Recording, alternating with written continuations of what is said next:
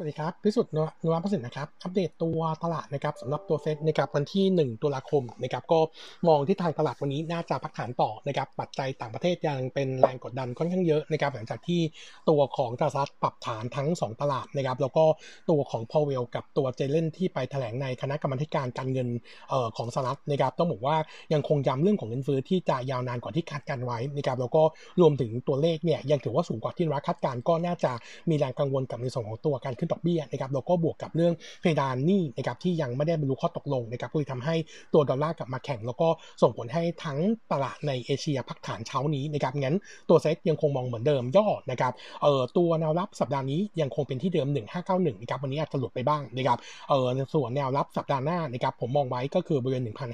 1,545 จุดนะครับดูลึกนิดนึงนะครับอย่างที่เคยอัปเดตไว้ก่อนหน้านี้นะครับถ้าจำได้ก็คือตัวตลาดตั้งแต่ต้นปีถึงปัจจุบันนะครับเอ่อถ้าเราแบ่งพิเรียดเซตเนี่ยตอนนี้เราอยู่ในพิเรียดที่ 4 แต่ละพิเรียดใช้เวลา 11 วีคซึ่งเเวลาทำพิเรียดใหม่เนี่ย3ถึง5วีคแรกเนี่ยส่วนใหญ่เซตพักฐานนะครับงั้นผมก็เลยมองว่าตรงนี้เนี่ยน่าจะเห็นการพักฐานของเซตได้ต่อนะครับแล้วก็แนวรับแนวรับใหญ่นะครับจะอยู่ที่ประมาณสัก1,000 545 จุดนะครับแต่ว่าจังหวะของการอ่อนตัวลงมารอบนี้เนี่ยผมคิดว่ายังเป็นภาพของการสะสมนะครับเนื่องจากว่าทิศทางโดยรวมแล้วเออหลังจากการเปิดประเทศได้นะครับในช่วงสักปลายปีนี้ถึงต้นปีหน้าเนี่ยน่าจะทำให้ในส่วนของตัวสก็ตไทยเนี่ย recover กลับนะครับงั้นตัวเซ็ต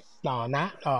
ในช่วงของการพักฐานนี้เนี่ยถือว่าเป็นจังหวะในการสะสมตัวหุ้นนะครับส่วนปัจจัยที่น่าจะเป็นน้อยกระทบนะครับก็คือในส่วนของตัวเออน้ำท่วมนะครับเพราะว่าตอนนี้สถานการณ์น้ำท่วมเนี่ยดูเหมือนจะแรงขึ้นในภาคกลางนะครับตอนนี้ในเขื่อนที่อยู่ในภาคกลางเนี่ยน้ำเต็มร้อยเปอร์เซ็นต์แล้วนะครับตอนนี้กำลังเร่งระบายเพื่อรอรับปริมาณน้ำใหม่เข้ามานะครับส่วนที่ตามมาก็คือภาคตะวันตก 80%ตะวันออก 78%นะครับจะมีก็คือตัวภาคเหนือนะครับกับตัวภาคตะวันเฉียงเหนือ ซึ่งน้ำในเขื่อนยังคงน้อย เดี๋ยวเดือนนี้นะครับคงจับตาดูว่าพายุอีก 3 ลูกเนี่ยจะเข้าช่วงไหนของประเทศถ้าเข้าตอนบนนะครับเออไปไปไปทางภาคเหนือเนี่ยไม่น่ากังวล แต่ถ้าเข้ามาตอนกลางเอ่อทางภาคกลางเนี่ยก็จะมีผลกระทบพอสมควรเหมือนกันงั้นก็เลยวันนิ่งไว้ก่อนนะครับแต่ว่านุรัตเนี่ยไม่ได้มองตัวน้ำท่วมจะหนักเหมือนช่วงปี 54นะครับเพียงแต่ว่าช่วงสั้นเนี่ยคงจะกระทบในส่วนของตัวภาวะการลงทุนในระยะสั้นนะครับงั้นตัวเซ็ตยังไงก็น่าจะย่อลงมาก่อนนะครับเอออัปเดตในส่วนของตัวหุ้นนิดนึงนะครับวันนี้จะมีตัว CPF นะครับแจ้งมาเช้านี้นะครับเออมี 2 เรื่องใหญ่นะครับ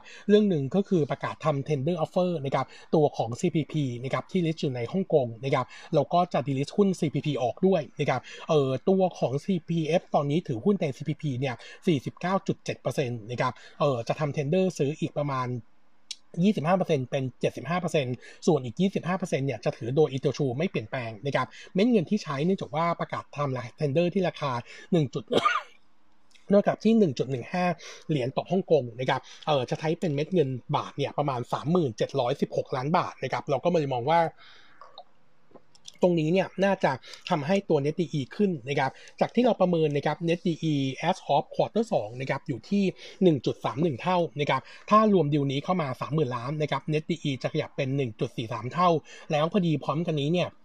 CPF เนี่ยประกาศทำเอ่อซื้อโครงการซื้อหุ้นคืนด้วยนะครับไซส์เงินคืน1 0,000 ล้านบาท ถ้ารวม 1 0,000 ล้านบาทเข้ามาด้วยเนี่ยกู้หมดนะครับก็จะทำให้ตัว Net DE เป็น 1.46 เท่าก็ถือว่ายังต่ำกว่าเดบคอ v น n นที่ 2 เท่านะครับเพียงแต่เพียงแต่ว่าสถานการณ์ทางสถานการณ์ทางการเงินเนี่ยจะดูตึงตัวมากขึ้นนะครับเออวิวโนุระนะครับดิวนี้เราไม่ชอบนะครับเรามองเป็น negative sentiment เนื่องจากว่าเราไม่เห็นประโยชน์ที่จะเกิดเอ่อที่เกิดจากการทำ tender แล้วก็ delist ตัว CPP ออกจากตลาดนะครับแต่เข้าใจว่า CPF เนี่ยคงจะมีเบื้องลึกเบื้องหลังอยู่แล้วว่าจะทำอะไรต่อนะครับอันที่ 2 ก็คือ CPP ตอนนี้เนี่ยสถานการณ์จริง ๆ ก็ไม่ค่อยดีนะครับเพราะว่าตัวของ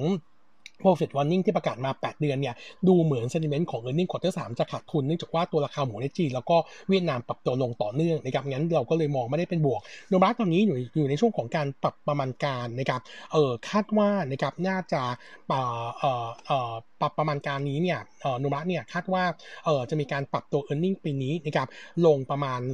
17%ปีหน้านะครับปรับลงประมาณ 9%แล้วก็ target price เนี่ยจะคัดลงจากเดิมนะครับ31.2 ลงมาเป็นเอ่อลงมาเป็น 26 บาทยิงกับ PE 11 เท่านะครับงั้นก็วันนี้ไปก่อนแต่ว่าตัว CF เนี่ยมันมีตัวช่วยก็คือหลังจากที่มีการประกาศโครงการซื้อหุ้นคืนนะครับเอ่อคำนวณราคาแล้วเนี่ยเอ่อเนื่องจากว่าใช้เงิน4เอ่อ10,000 ล้านบาท ซื้อหุ้นไม่เกิน 400 ล้านหุ้นนะครับงั้นเฉลี่ยเนี่ยก็จะอยู่ที่ประมาณสักเอ่อสอประมาณ 26เอ่อ25 บาทต่อหุ้นงั้นแถวนี้คงจะเป็นแนวรับสำหรับตัว CLF แต่ว่าถ้ามีอยู่เนี่ยผมคิดว่าจริงๆสวิตตัวเล่นนะครับไป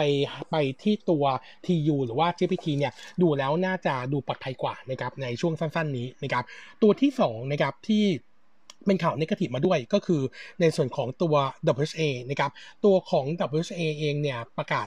ผ่านตลาดว่ากำลังเริ่มดำเนินการกระบวนการอนุญาโตตุลาการในประเทศเวียดนามนะครับกับตัวบริษัท Duong River แล้วก็ผู้ถือหุ้นใหญ่นะครับก็คือในส่วนของตัว Aqua One Water นะครับเออหลังจากที่ตัว Duong River เนี่ยทำได้ไม่ตามสัญญาเนื่องจากว่าก่อนหน้านี้เนี่ย WHA ให้บริษัทลูกก็คือ WHAUP นะครับเข้าไปซื้อในส่วนเออเข้าไปถือหุ้นนะครับเออในส่วนของตัว Duong River นะครับเออแล้ว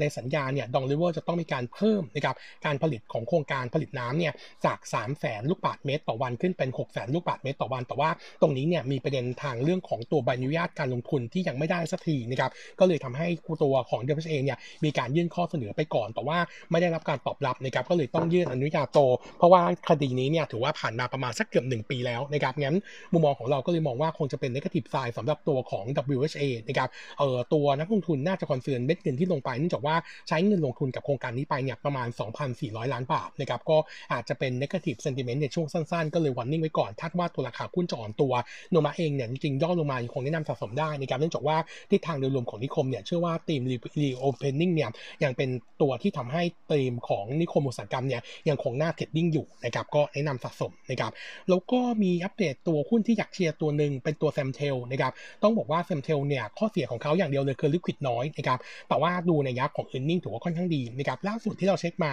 quarter สามนะครับเซ็นสัญญาไปแล้วเนี่ยประมาณ 1,500 ล้านนะครับพอเซ็นสัญญา 1,500 ปุ๊บ มารวมใน backlog เนี่ย มันจะเพิ่มขึ้นจาก quarter สองเนี่ย ประมาณ 26%มาอยู่ที่ 7,167 ล้านนะครับ เออแล้วก็งานที่เซ็นใหม่เฉพาะปีนี้นะครับ จะอยู่ที่ 3,300 ล้าน ซึ่งตอนนี้ถือว่าคิดเป็น 67%ของเป้าที่เรา target ไว้ที่ 5,000 ล้านนะครับ แล้วใน quarter สี่เนี่ยดูดู sentiment ดีด้วยนะครับเพราะว่ามีเอ่องานที่จะมีการประมูลรวมๆเนี่ยประมาณสัก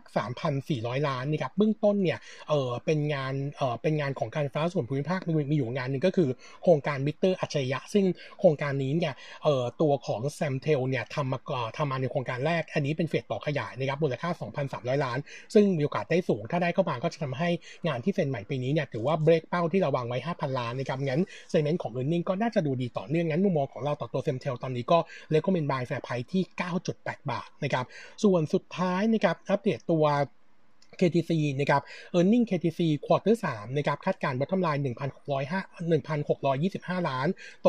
33%เยือนเยีย อันนี้เนี่ยเป็นผลมาจากปีที่แล้วที่มีสำรองไปเยอะนะครับแล้วก็มีการ write off แล้วก็เปลี่ยนแปลงวิธีการบันทึกตัวลูกหนี้นะครับส่วนตัวของ QoQ drop ลงเล็กน้อย 3%อันนี้ก็เป็นผลมาจากตัวโควิดทำให้การใช้จ่ายผ่านบัตรเครดิตนะครับดูน้อยกว่าปกตินะครับแต่ว่าเอาลุกของ KTC เนี่ยยังคงมองว่าเอ่อภาพของ quarter 4เป็น high season แล้วสถานการณ์ภายในประเทศเนี่ยดีขึ้นนะครับน่าจะเห็นโทนโดยรวมของ e a r n i n g ฟื้นตัวงั้นตัวนี้ถือว่าเป็นหนึ่งในตัวที่โนมะแนะนำซื้อในกาแฟไพจะอยู่ที่ 75 บาทนะครับครับวันนี้อัปเดตเท่านี้นะครับ ขอบคุณครับ